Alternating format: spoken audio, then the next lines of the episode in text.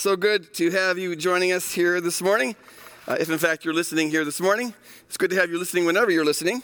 But there's a specialness to having a shared moment together, a spiritual connectedness. So glad that you're all here, uh, whenever you're here. Uh, my name is Greg Boyd, teaching pastor here, and uh, I probably should explain something to you before I get going. Uh, why do I have these funky gloves on? I'm not trying to be cool or anything like that. Um, uh, yeah, yeah, just part of my weirdness. Uh, you know, I, I wear shorts. I'm the only person up here with short sleeves because I get hot really fast, but my hands don't. My hands stay cold. I got that. I think it's that what they're called Reynolds or Reynolds or something like that, where they turn kind of purple.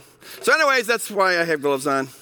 In case you're wondering, uh, I'm entitling this message uh, from uh, from exile to promised land. And it just occurred to me on the way over here, I have an analogy uh, that I, I, it just occurred to me that in, in a sense, I mean, exile, you can be exiled from a land, banished from a land, but you also can be exiled just from a condition or a circumstance. Like we have been for the last year or so exiled from normal. uh, we've been banished from normal. The way life's supposed to go is not the way life is going. Now we're starting to get back there little inch by inch and head in the right direction, and the numbers are going down.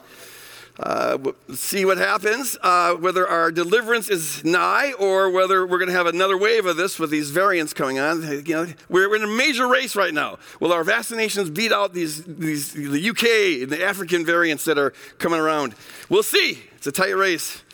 Uh, but we're not out of the woods yet. So hang in there. We're still in exile, but our deliverance is coming. So uh, this message is going to be, in case you haven't noticed, uh, it'll be a little bit about exile and things like that. But I want to start with this. Here's a, here's a, a sort of a paradox we should think about. You know, up until uh, the 16th century or so, uh, people didn't own their own Bibles.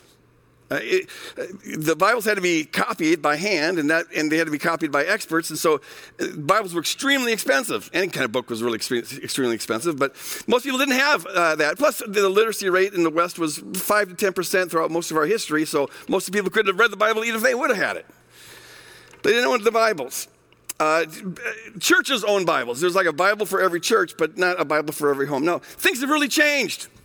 Uh, today, most of us Christians own certainly own one Bible, and a lot of us own a number of Bibles. I counted in my office. I have 22 Bibles that I could. I, I think I have others that I just couldn't find, but uh, 22 others, and that's not counting my phone, which has about another 40 versions of it. So, so we have all the Bibles you could ever want. And on top of that, you can, by just downloading certain programs, you can find out, You, I mean, you could just worm your way into the Bible, parse every verb, and find out the background, historical text aids, teaching aids are all over the place. So our accessibility to the Bible is greater than it's ever been, and our accessibility to understanding the Bible is greater than it's ever been. So why is it that Bible reading is lower right now than it's ever been since about the 17th century? Uh, in the last four decades in particular, Bible reading among Christians has just been going down, down, down, down, down. And so the illiteracy rate, Bible illiteracy rate, has been going up, up, up, up, up. Which means that probably, uh, I, I, I, saw this one study that, that, that uh, said that only one out of three Christians uh, reads their Bible on a regular basis for devotional purposes. It means two out of three are not regularly reading the Bible for devotional purposes. Now, if you come from a certain background where the Bible was weaponized against you, and some of us have come from that background, or if you just don't know me well and, and are used to preachers kind of haranguing on you, you might be preparing yourself, you know, buffering yourself, because you're about to receive a, a shame slime from the pastor. Here comes a slime ball. Sinner friend, when was the last time you sat down with the Word of God? and really got into the Word of God. When was the last time you let the Spirit just soak you and bathe you in the Word? How long has it been, friend? I was told, was that northern enough? Because I've told her whenever I, I, I, do sarcastic preaching, I, go, I have a southern voice. Uh, and, and that, that's not fair to southerners. I don't mean to be prejudiced against. It's just that all the preachers I have in mind always have this, that, that, the word God. It has this kind of weird accent. So, anyways, I'm not going to do that. I'm not going to slime you. Because if I, if I slimed you, I'd have to slime me. So here's a little confession. Um, I have, in the last, I'd say, five or six years or so, not been a regular Bible reader. Now, take that little clip and Send it out into internet town and see what happens. See we have right here. Boy, does that read the Bible. No wonder his theology is so screwed up. But see, here's the thing I study the Bible a lot. I, I, I get into it. I, I, love to, you know, just find out stuff about it, background, whatever, because I, I, teach the Bible. So I study it a lot. I've got portions of the New Testament memorized. I, have I've got a lot of verses in my head. I know a lot about the Bible. But see, here's the thing. Um, I think I studied so much, I just got out of the habit of just reading it. And part of the reason I got out of the habit of reading it is because I know the stories already. It's like, okay, I know, I know that story. But see, that's missing the point. We're not to be just reading the Bible to get information. You study the Bible to get information, but there's a, there needs to be a place in our life where we read the Bible and just let God talk to us. Like Emily was just saying, let God talk to us uh, through, this, through this medium. And I, I, bring my Bible up here, even though the verses are written down, because I'm always now reminding myself that the Bible is not a phone app. And that's really an important distinction because if you, if you think, if we start to think of the Bible as a phone app, well, that goes into this whole, you just read it for information things. Uh, no, it's, it's, uh, this is the, the inspired story of God, and it's the means by which God wants to commune with us. There's a world of difference between studying the Bible and, and just reading it devotionally, letting God talk to you through it. Um, so I, I, I, I, have gotten convicted about this. Um, because I'm missing something if I'm not just reading the Bible, uh, not reading it to prepare for a sermon or prepare for a lesson or find out some interesting fact, but just to read it to hear from God. It's to be our nourishment. It's to be, we're supposed to be you ingesting this, and um, that takes time. It takes saturation. Studying the Bible is really good. See, when you, when, when you study the Bible, you're in control. I, I ask the questions, I interrogate the Bible. I, I come with my agenda and I pose it on the Bible. What does the Bible say about this? Talk to me in, in this venue here. But see, when we read the Bible devotionally or, or, when we hear the Bible just for devotional purposes to communion with God, we're giving ourselves a chance to enter into the story, to identify with the story. We're to be a, the people that are carrying on this story. This is a story that includes our history. Um, uh, we, we, give ourselves time to be impacted. Let the Holy Spirit encourage us, convict us, grow us, mature us, whatever the Holy Spirit wants to do with us. It's not just about info. And ultimately, as we've been seeing here the last couple of weeks, ultimately, the purpose for, for ingesting Scripture devotionally is to, it points us to Jesus Christ. It, it, it, it, deepens our relationship, which deepens our transformation out of this relationship. Uh, a really good book on this, by the way, is uh, by Eugene Peterson, and it's called Eat This Book. And it's a metaphor he uses, comes out of the book of Revelation where John's told to eat this scroll. And uh, um, but it, it's a metaphor for how, how we're to let the Bible sort of become part of us, just saturate, take it in, read it meditatively and prayerfully. It's very different than just studying it to get some facts. I, somewhere along the road, forgot about reading it because I was too busy studying it. And I, as I said, it's, it's convicted me. I now know if this is to be the food that, you know, Jesus said, don't, people don't live by bread alone, but by every word that proceeds out of the mouth of God. We're supposed to live by this. Don't just eat f- bread, eat the word, eat the story, ingest it.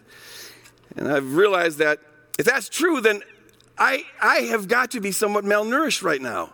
There's a dimension of my spirituality that is less than it could be because I haven't been sitting regularly under the Word and just letting God talk to me in, in the Word. For me to be all I can be, I need to be a person who communes with God through the Word. And for us as a congregation, Woodland Hills, for us to be all that we can be, we need to be a congregation of people that are regularly feeding on, feasting on, ingesting, digesting the Word of God, the inspired story of God. I now realize that um, I've been remiss on this, and I want to apologize for this. I have not emphasized this the way I should have been Certainly not in the last five, uh, ten years. And, and I, I, all I can do is I'll say I'll do better at that because the buck stops here. And, um, and so I, I've been shortchanging us by not encouraging us more regularly to be studying the Word, or reading the Word, sitting under the Word. I want to start doing that now, uh, turning a new corner here. This whole series has been you know, just the last five weeks, so foundational. It, it, it, we didn't plan it. It just it turns out that these verses that we've been looking at, Matthew 5, verses 17 through 20, uh, so foundational stuff. And here we're coming upon a foundational thing, a truly foundational thing that, that we have been largely missing, and that is on me. Um, The ultimate goal of consuming Scripture is to point us to Jesus Christ. Another book on this uh, that is really good uh, is by Meghan Good. Uh, she has a book entitled The Bible Unwrapped. I would really recommend that to get a, get a good overview of, of, of, the whole Bible and, and, and as a means of seeing how the Bible points to Jesus. She says in that book that the Bible is like a window, and windows are meant to be looked through, not at. Okay, so the Bible's not an end in and of itself. Some people kind of get into Bible idolatry by making the Bible an end in and of itself. No, it's a window through which we're to look and see the life of Scripture, who is Jesus Christ. And deepen that relationship with Jesus Christ, clarify a vision of Jesus Christ, expand our understanding of Jesus Christ, fall more in love with Jesus Christ, and be more transformed by Jesus Christ. That's the function of Scripture. And that happens when we sit and commune with it. Uh, we, have seen here the last couple of weeks that, that all Scripture, the New Testament itself tells us, and Jesus himself tells us, that all Scripture is supposed to point to Him. So in Matthew 5, and I don't want to read those verses again because I'm really packing a lot in here, and uh, we should have those verses memorized by now because this is the fifth, fifth week we've been preaching on them. uh, but Matthew 5, this is, this is where Jesus says that don't think that I've come to abolish the law. No, I've come to fulfill the law. Everything must be fulfilled, and it's fulfilled in me. That's why we said last week that either this, either Jesus is crazy or he's telling the truth. And I'm betting uh, everything on him telling the truth. It's all about him. He's the subject matter of Scripture. In John 5, we looked at that last week, verses 39 through 45. And that's where Jesus says uh, to the Pharisees and Sadducees, you guys are, you study, the, you study the Bible a lot. That's good. You study it. But yet you don't, you, you don't find life in it because you won't come to me. He is the life of Scripture. This is where God is sharing his life with us. So if you read the Bible in a way that doesn't lead to life, it doesn't point to Jesus and doesn't deepen that relationship, you're reading the Bible wrongly, uh, in, in, a, in, a, futile, lifeless kind of way. So today I want to ask two questions a long question and a short question. Uh, how does our knowledge that this is, this is the God breathed story um, of God, the inspired story of God, and it's all intended to point us to Jesus. How does that ch- change how we interpret the Bible when we read it devotionally to hear God's voice? And I'll spend most of the message talking about that. But then the second question is sort of the big picture question, and I can answer that in about five minutes. But it's like, how does Jesus actually then complete the storyline of the Bible? How is it all fulfilled in him? So those are the two questions we're going to be looking at. I should warn you, Mary here made me promise to warn you that she thinks uh, this is one of my geeky messages. I'm more on the geeky side, so you need to warn people. Have your thinking caps on. I don't think it's that geeky. Paul didn't think it was geeky, but Mary runs the show, so if Mary says it's geeky, it's geeky. So I'm gonna. I tried to de-geekify it. Is that word de-geekify? I, I de-geekify it uh, a little bit, uh, but uh, so eggheads might love this. Others maybe not so much. But stay tuned. Keep the thinking caps on. Okay. So rather than read Matthew 5 again and John 5 again, I, I want to read two other verses that deal with the whole Bible pointing to Jesus and draw some points out of that. The first one is 1 Corinthians 15. And I'm going to be reading from the message paraphrase of the Bible, which is, I, I recommend the message paraphrase for devotional reading, for your, because it's, it, it, reads most in common language, the kind of language you usually use. It's not a literal translation, so I wouldn't go to it to settle doctrinal disputes or whatever. But as a, uh, Eugene Peterson, he, to make it more communicable, he sacrifices a little bit on, on literal accuracy. And usually I think it's worth it few points I disagree with, but The Message by Eugene Peterson is a very good devotional Bible. Uh, Paul says this The first thing I did, talking to the Corinthians here, was I placed before you what was placed so emphatically before me. In the Greek here, it's literally, I passed on to you what was passed on to me. And, and those are words that were used in, in, in, Jewish circles to talk about the passing on of a sacred tradition. So here's, here's Paul's passing on the sacred tradition. And the first thing he says is that the Messiah, this is the tradition now, the Messiah died for our sins, exactly as Scripture tells us, uh, and that he was buried, and that he was raised from the death on the third day, again, exactly like Scripture says. Question Where does Scripture exactly say that? That the Messiah was going to die for our sins and uh, that he would then rise from uh, the, the dead. Uh, you might think of Isaiah 53, uh, that passage could, could, be considered a candidate at least, because here we have 800 years before Jesus comes around a very good description of Jesus as the suffering servant. And this is the servant that's going to bear the sin of Israel and therefore bear the sin of the world. And by the way, know that when I refer to Israel, Israel was meant to be a kind of microcosm of the world. Uh, God wanted Israel to reach the entire world. And so, as Israel goes, the world goes. Israel stands in place for the world. And so, um, here we, we, he said that, that, that, the Messiah, in Isaiah 53, the Messiah would, would die for the sins of Israel, therefore for the sins of the world. And that he'd be buried well, among the wealthy, which happened with the tomb of Joseph of Arimathea. Um, and then in the end, it talks about how he will bring life to, to his descendants and, and, and to, to multitudes, with a hint at resurrection there. So possibly Paul has in mind Isaiah 53. In fact, I'm quite sure that Isaiah 53 is included in what Paul means by when he says that all scripture says that the Messiah would die for our sins and rise from the dead. But there's a lot of scholars, including the ones that I tend to gravitate most towards, like N.T. Wright, uh, who argue that, that Paul's reference is, is, is broader than that. He's not referring to one or two particular passages. He's rather referring to the basic story of the whole Bible, the storyline of the entire Bible. Uh, that all scripture in one way or another points to Jesus Christ. So just lock that in. It's all about Jesus, and more particularly about his suffering, his death, and his resurrection. Second passage I want to read is longer. This is also from the message translation. It's Luke 24. And here we find that um, there's these two disciples traveling on the road to Emmaus. And um, uh, this is on the first Easter morning. Uh, the Women first, and then the disciples after them have checked out the tomb and found that it's empty. But they're confused as to why it's empty. They think that maybe someone stole the body. And so these disciples are talking about this as they're walking down the road. Suddenly, a stranger joins them. And that stranger happens to be Jesus. And there's something about Jesus' resurrected body that is such that what, what, what you see or what you recognize depends a little bit on the state of your heart. Because these guys don't recognize him even though he's walking right, right alongside of him. And, and Jesus says, uh, Hey, so what, what, are you guys talking about? And they share with him, like, the, you know, we thought this guy was going to be the Messiah, and now the tomb's empty. We don't know what's going on. And then Jesus says this So thick headed, so slow hearted, why can't you simply believe all that the prophet said? Don't you see that these things had to happen, that the Messiah had to suffer, and only then enter into his glory? And then he started at the beginning with the books of Moses and went on through all the prophets, pointing out everything in the scriptures that referred to him. They came to the edge of the village where they were headed, uh, and Jesus acted as if he was going to go on, but they pressed him. Stay and have supper with us. It's nearly evening. The day is done.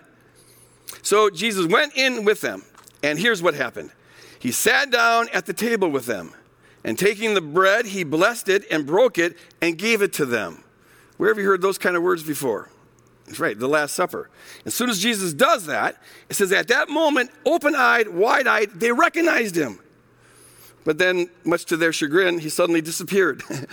oh, you're Jesus. Boop, there goes. A revelation happened there. So back and forth they talked, and they said, Didn't we feel on fire as he conversed with us on the road, as he opened up scripture to us? So there's a way of reading scripture that can catch fire inside of you. And that's what Jesus was revealing to them. And then several verses later, uh, he, he, they're now back in, in, in uh, uh, Jerusalem. He, he shows up with the disciples and he says, Everything I told you while I was with you comes down to this. All the things written about me in the law of Moses and the prophets and in the Psalms has to be fulfilled. And he went on to open their understanding of the Word of God, showing them how to read their Bibles this way. And he said, You can see now how it is written that the Messiah suffers. He rises from the dead on the third day, and then a total life change for the forgiveness of sins is proclaimed in his name to all the nations, starting from here in Jerusalem. Notice here, I mean, the right way to read the Bible, says Jesus, is that it all leads up to him, and in particular, to his self sacrificial death on the cross. That, that, that event that reveals God like no other event does. It's a perfect, definitive revelation of who God, who, who God is, what his character is like. Everything points in that way.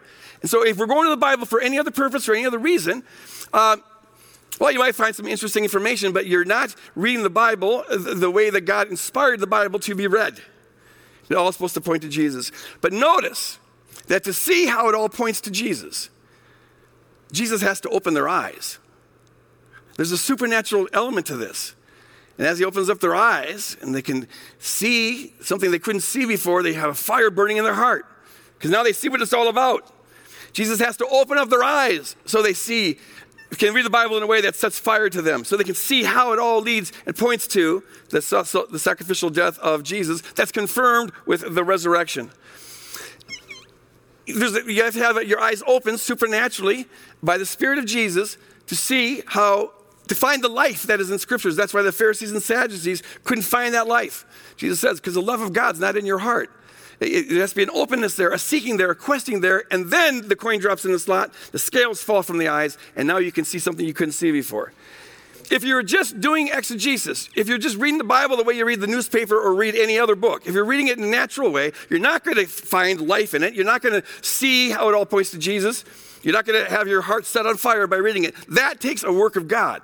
And so we have to know that when we go to Scripture and read it for devotional purposes, which I hope we all start doing now, and start feasting on that, there needs to be an openness to God to say, God, speak to me, help me to see what you want me to see and hear what you want me to hear in these sacred words that you have breathed for us.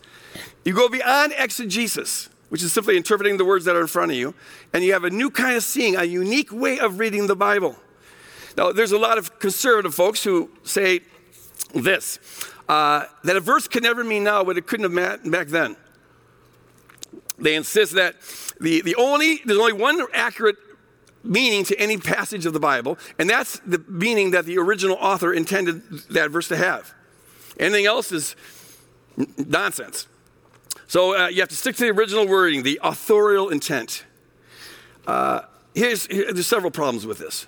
For one thing, if you're just sticking with the authorial intent, you don't need any supernatural removing of scales from your eyes. You don't need to have your eyes opened by the Spirit. No, you just do research. There it is. This word means this, and that word means that. Done with it. But the fact that we do need our eyes open when we read the Bible says that shows us that that, that assumption that it can only have one meaning is false. Uh, secondly, the church has always understood that there's multiple meanings to passages uh, because the church has always believed that this is a God breathed book. It's a co authored book. There's human authors, but there's also a divine author. And because there's a divine author, that author can intend meanings that the human authors weren't even aware of. In fact, First Peter tells us this. That the prophets, they, they wrote things that they themselves didn't understand. Uh, so God can have meanings that go beyond that. This is what in the church tradition has been called the sensus plenior, or the fullness of, of the meaning of, of Scripture. Um, and the church has always encouraged that. It was only in the 17th century when kind of secular humanism became, started coming into vogue after the scientific revolution and, and, and, and uh, the Enlightenment. And, and there were secular scholars who began to argue that this idea that the Bible is divinely inspired is a bunch of nonsense. And that if you want to be academically respectable, then you read the Bible the same way you would read any other book, because in their view, the Bible is just like any other book. And so they were the ones who came up with this, this, this uh, rule that a verse can never mean now what it couldn't have meant back then. They were the ones who came up with the rule that the whole purpose of Bible study and Bible reading is just to get to the original intention of the author. Uh, and so it's just a little bit ironic that now it's conservative Christians who are championing the secular humanist way of reading the Bible. Uh, I'm, I'm, i and a number of other folks are saying we need to get back to the church tradition, which, which allowed for uh, an openness to the Spirit, bringing new meanings to passages and applying it in new ways to our life. A third problem with, with that assumption that a verse can only have one meaning is that if you look at the way the New Testament authors, the way that they read the Old Testament, they did not stick to the original intention of the author. Uh, they were open to the Spirit, showing them things that they ordinarily couldn't see, and that's how they found Jesus all over the place in the Old Testament.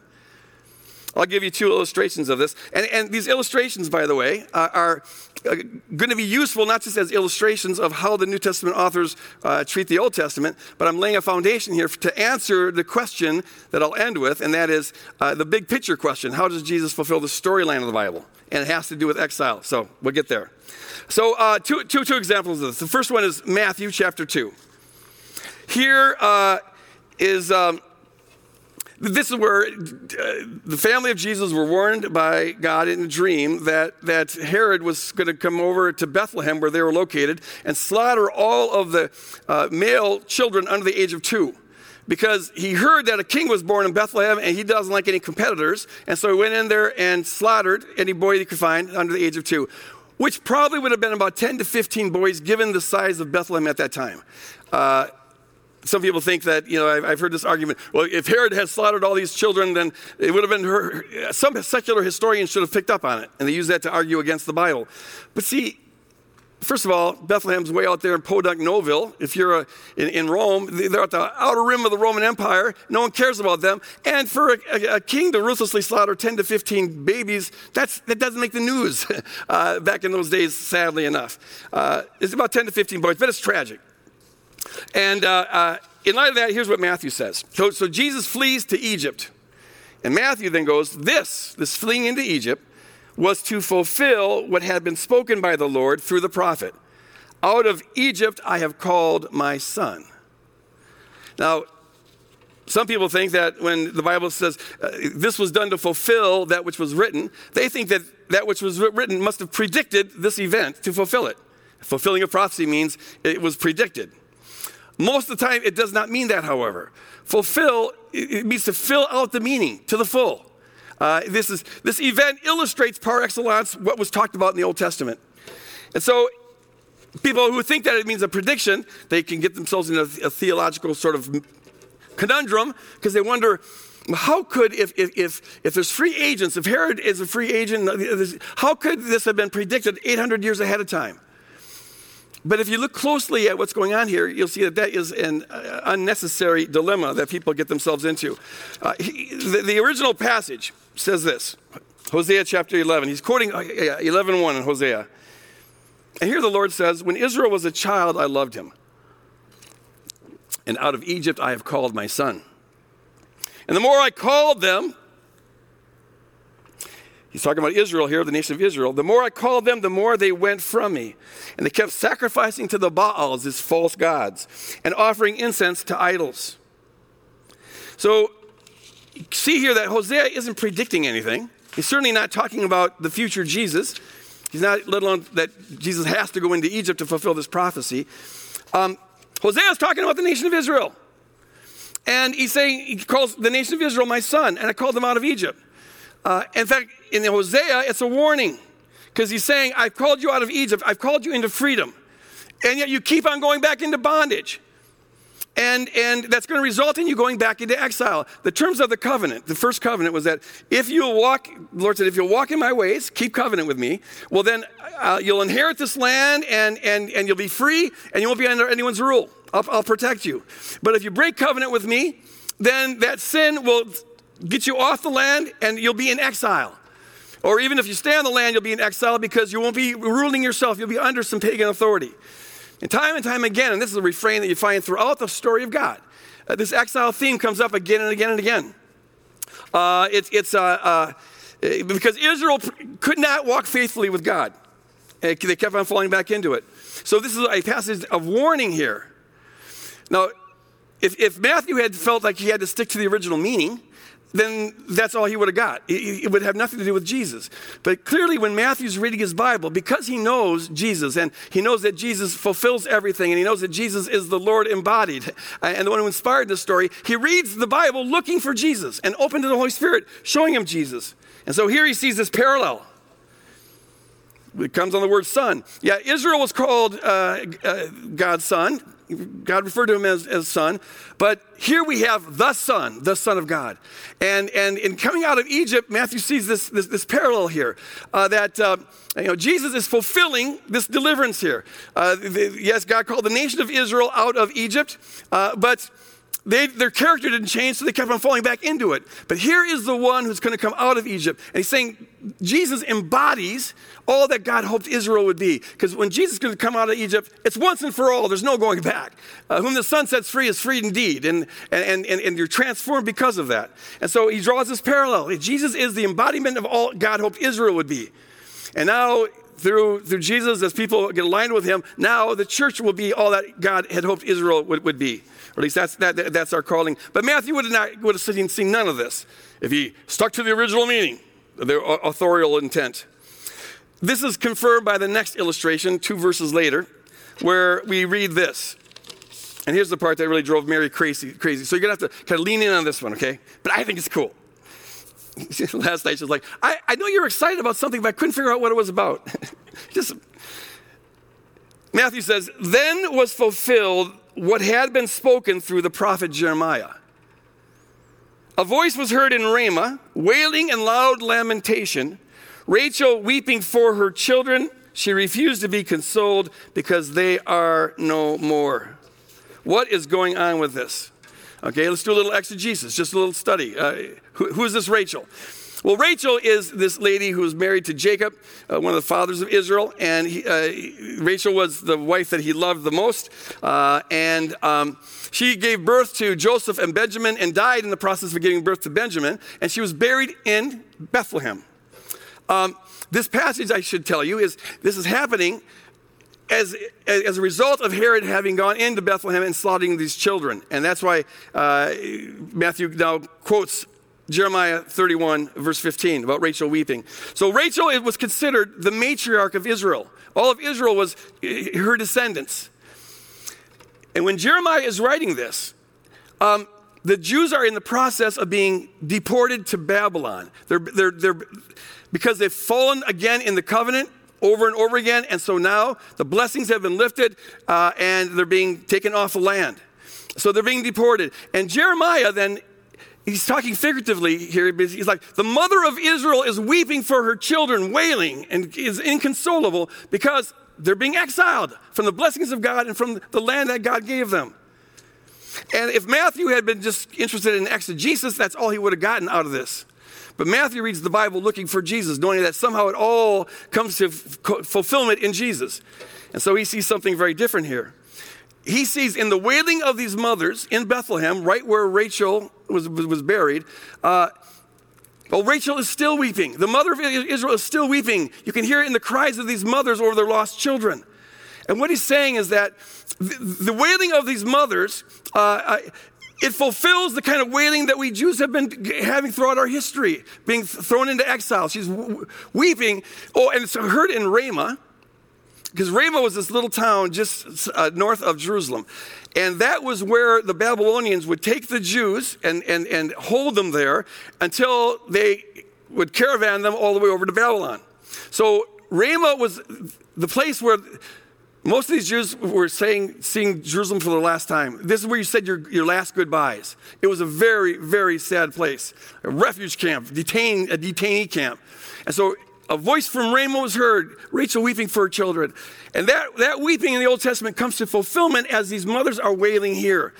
But it's done in the same context where, Je- where Matthew has just presented Jesus as the one who comes out of Egypt, the one who's going to deliver Israel from its bondage. And so this longing, this wailing, is, is uh, has a dimension of uh, people saying, How long before we're delivered from this exile? And Matthew is saying, Your salvation draws nigh. Uh, these children were slaughtered in the context where Jesus is coming, going to come out of Egypt and, and, and fulfill all that was written. So these authors, when they, when they read the Old Testament, they do it intentionally looking for Jesus. Uh, scholarly, if you're looking at it, only the original verse is what matters, you'd say that that's nonsense. But I have reasons, if the New Testament did it, I have reason to believe it's not nonsense. It's the right way to, to read the Bible, um, at least when you're reading it devotionally. And so we all need to have times where we study the Bible, look into it, get the background, all that kind of stuff. I try to provide that in my messages. But there's got to be a time where you just, and I'm, I'm preaching on myself here, uh, where I read the Bible, and not just because I want to teach it to somebody else, but where I let it teach me. Karl Barth, one of my favorite theologians, he said that uh, when we read the Bible as the Word of God, not studying it as just some ancient document, but when we read the Bible as the Word of God, um, uh, we don't interrogate it, we allow the Word to interrogate us. You sit under it, not over it. And so there needs to be times where we just prayerfully and meditatively take scripture and, and, and think about it and, and, and, ask God to open our eyes to see stuff maybe we haven't seen before. Let God personalize it to you. Uh, let God reveal new things to you. I, I have a little testimony on this, uh, I'll share more about this next week. But, you know, when I was working on the book Crucifixion of the Warrior God, the reason that book came about was I was wrestling with this problem of, of problem of, of how You know, if all, if all scripture points to God, how does a portrait of God saying, show no mercy, slaughter everything that breathes, men, women, ch- children, and even the animals, how does that point to Jesus Christ, and more specifically to his suffering and death? it seems to be totally a different character than what you find revealed about God on the cross. And I sat in this conundrum for a number of months, praying as I read scripture, Lord, open my eyes. There must be a way to see this that I'm not seeing. And, and, and it was like I've described it before, it's, it's like uh, reading one of those magic eye books, uh, where, you know, these are the books where you, you look at a page and it looks like just random wallpaper patterns or whatever, whatever. But if you look at it the right way, uh, you relax your eye. Don't look at it, look through it. You know, they give these kind of tips. Uh, well, then you, you see a, like a three dimensional object or animal or whatever picture coming out of these random patterns. It's a new way of seeing it. Uh, that's kind of what happened with me. As I'm praying about this, uh, I, it was like a, like a magic eye book. I, I see the cross in the midst of these really violent portraits of God. I'll share more about that next week. But uh, that's the kind of thing that can happen when we're sitting under the word, not over the word the, there's a distinction I want to make here that's important. That's this. As we're reading the Word uh, for devotional purposes, uh, it's one thing for God to give you a message about you or about your family or you guidance or, or you know, convict something or that's one thing. Receive that. That's, and God, the Holy Spirit can be really creative in the messages He brings out of Scripture that apply to you. If you feel you have an insight that should be shared with others. Like, here, here's, here's a way of looking at this passage. Or in my case, here's a way of looking at these violent portraits of God. That needs to be subjected to communal discernment. And the Bible tells us that, that no, no interpretation of the Bible should be of a private interpretation. Um, and that's, what I, that's why I wrote the books, is like put it out there, like, what do you think? What do you think? And the verdict's still out on that one. So, uh, but it, it, it, should be subject to, to uh, others' discernment. Okay, so be free, let the Holy Spirit use the Bible as a creative way to talk to you individually and, and, and, and transform you and deepen your relationship with God. So then, the second question I can answer quite quickly, and that is how does Jesus actually fulfill the story, the inspired story of God? Uh, the story, the, the whole Old Testament.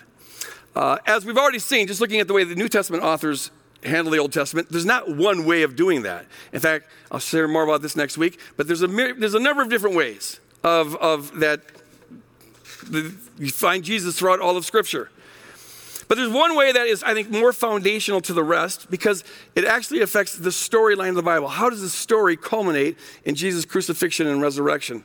Um, it's what I think Paul and Luke and John have most in mind when they talk about the Bible pointing towards Jesus. Uh, the, the book that I think summarizes this storyline fulfillment the best is N.T. Wright's book, uh, The Day the Revolution Began. And I know I'm quoting too many books in this message, uh, but Mary will forgive me for that. Uh, it, it's, I, I, didn't want to take it out because I know some folks here would want to like, I want to go deeper with it. Read it. Anything by N.T. Wright is worth reading. It's good, but this book brings it all together in, in, in, in a great way. Here's kind of what he says.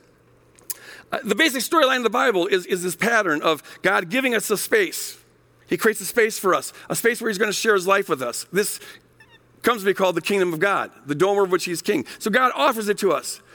But the storyline of the Bible over and over again shows us that human beings rebel. We, we, we, sin. And sin is about rejecting God, and there comes a point where God gives us our way. And that's when we go into exile. We're exiled from the presence of God, we're exiled from the blessings of God. We're out on our own.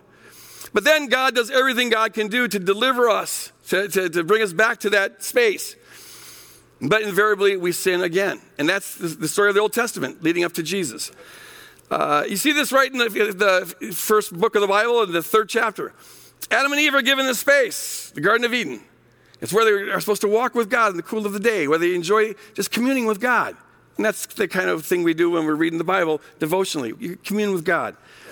Uh, but they rebel against God. They eat of the forbidden tree. God's no, loving no trespassing sign. And the result is that they're banished from the garden. They're exiled. That's the first exile. They're kicked out of the garden. And the rest of the Bible really is a, is, is a story of God pursuing humans, trying to get us back there. Uh, so God raises up Israel as a way of, of, getting humanity back there. And Israel's going to stand in the place of all humanity, and, and, and it was supposed to be the means by which God's going to reach all humanity. And that's being fulfilled in Jesus because Jesus represents all of Israel. So raises up Israel and brings them out of Egypt, out of bondage. into this promised land. But as Hosea testifies, they kept on falling, they kept on sinning, going after false gods. And in the end, they, they're taken off the land. They're exiled, first by the Assyrians, then by the, the, the, the Babylonians. But running throughout this cycle of, of rebellion, exile, God attempting to restore, but rebellion again, woven throughout that whole story are myriads of promises that God makes about, well, about the fact that it's not always going to be like this. So he promises that there'll come a time when I am going to, uh, but I will fulfill your side of the covenant. You can't keep covenant with me, so I'll become one of you and I'll keep covenant for you. And, and, and I, I will, uh, I will be your righteousness. I will be your Messiah. I'll be your deliverer. I, there's coming a time where I will put my law in your heart so that your character will want to do the things that are right to do. Uh, not just because there's a rule uh, that tells you you have to do them. Running throughout this whole story, we find promises about how God says, I'm going to finally deliver you out of Egypt once and for all. I'm going to finally bring you into a place of freedom we'll, we'll, there'll be a time when we'll actually be related like husband and wife. We'll have this relationship that will be beautiful. Over and over again, all these there'll be there's coming a time when uh, the Lord says He'll free us from our bondage to idolatry, and we'll and we'll defeat the principalities and powers that hold us captive. Well, see, Jesus is the fulfillment of all those promises. That's why Paul says in, in 2 Corinthians 1, he says, however many promises there are, and there's a lot of them. But they are all yes and amen in Jesus Christ. They're all fulfilled in Jesus Christ. He is the deliverer. He is the hope for Messiah, the one who culminates this whole thing. He, he sends exile into exile. he brings us out of Egypt once and for all. This is why Jesus inaugurated his first covenant on the Passover. Now follow this. This is really important. Uh, the Passover is this took place the night before Israel was brought out of Egypt, and um, uh, you know Jesus could have chosen any holiday he wanted to inaugurate the new covenant, but he chooses the Passover. And that's when he says, this is the Lord's Supper, when he says, This body, or this bread represents my body, which is to be broken for you, and this cup represents my blood, which is going to be shed for you. He's talking about himself as food on the Passover. Because what he's saying here is that he is the Passover lamb. Now, if you go back to Exodus 12, you read about this story where um, the night before the Israelites were going to be delivered out of Egypt, uh, the Lord had them sacri- fight an unblemished lamb and sacrifice it. And put the blood over the doorpost of their house. And that night, the destroyer, this destroying angel, would pass over all of Egypt and was going to kill the firstborn male of every family throughout the land of Egypt unless they had that blood on the doorpost. This is the Lord's way of saying that, that salvation, freedom comes at a great price. That's what that blood represents. Uh, and so Jesus is saying, I am that lamb that's going to be shed, that you can now leave Egypt. Uh, Israel is still in, in, exile, even though they're on this land, they're, they're lorded over by the Romans. They are exiled from the promises of God, the blessings of God. But Jesus is here saying that, that uh, just like the Lord led you out of Egypt back then, well, I'm going to lead you and the world out of Egypt now. Uh, this is a new exodus. The new covenant is the covenant that is all about us now getting out of Egypt and staying out of Egypt, uh, having our characters transformed. In that first Exodus, characters were transformed, and that's why they kept on falling back into bondage. But now, with the Exodus that Jesus is leading, um, our characters are being refined and transformed because the Spirit is inside of us. And as He promised in Jeremiah, uh, he's, he's written His law in our hearts. And so we have Him living in us, and we're living in Him. Uh, this new realities that He's bringing about. And He's saying that in the first Exodus, the, the destroyer, they were protected from the destroyer. But with the shedding of his blood, he's not only going to protect us, he's going to destroy the destroyer. It causes the kingdom of, uh, of darkness to, to implode in on itself. So, to fulfill all these promises, God Himself became a human being. That's who Jesus is. And, and uh, then this God, in the form of this man, this Messiah, went to the extreme of carrying our, bearing our sins and standing in our place in exile. Uh, that's why he cries out, My God, my God, why have you forsaken me? He's experiencing our exile and the curse that goes with that, that we deserved. And in doing that, see, that, that expression of perfect self sacrificial love, God crossing an infinite distance for a race of people that are guilty, that have just wanted to push him away. But that sacrifice on the cross reveals the perfection of God's love, and that's what breaks apart the kingdom of darkness lies can't stand up to truth, and hatred can't stand up to love. And this perfect explosion of love topples the kingdom of darkness, sets creation free. That is our Exodus, and that is the climax of this whole story of God. Now we're heading towards the promised land. And now we are doing what, uh, we're, we're, we're doing what God called ancient Israel to do, and that is to reach the world with this good news that there's a promised land. You don't need to be living in Egypt anymore. You can be set free. And we're headed in this direction towards this new heaven and a new earth where God's will will finally be done perfectly on earth as it is in heaven. That's how Jesus fulfills the storyline of Scripture. Now, knowing that now, you can find Jesus in all sorts of other ways. Uh, but this is, I think, the, the most foundational way. I'll end with just with this. I, I am going to make a covenant with you that I am going to regularly read this Bible without having you in mind. Because uh, I need to. I, I, need to eat. Uh, this is our food. I, just to sit under it, not sit over it. I, like you, if, if this is your spiritual body, I'm not going to tell you how much or anything like that, but will you just take this to the Lord and uh, and see what he requires of you. What, he, what 15 minutes a day, perhaps, as a start. You start with something that you can do. You know, okay, I, I commit to two hours a day to spend on the Word. No, you won't. You probably won't keep that up. Not if you've not been doing that for a while. Uh, start with something manageable. God will lead you. But let's be a people of the Word and chew on this and meditate on it and be open to the Spirit revealing new and exciting things for us. I, I will complete this uh, uh, message on interpreting the Bible next week. I know this thing just goes on and on and on, but this is so foundational and so important. So I, I'm, I, I just, I'm so glad that I got this revelation this week, even though it's convicting the daylights out of me. Uh, but I feel excited to embark on this endeavor. I hope you are too. I'll close it with prayer. Lord, forgive me for being remiss on. Uh,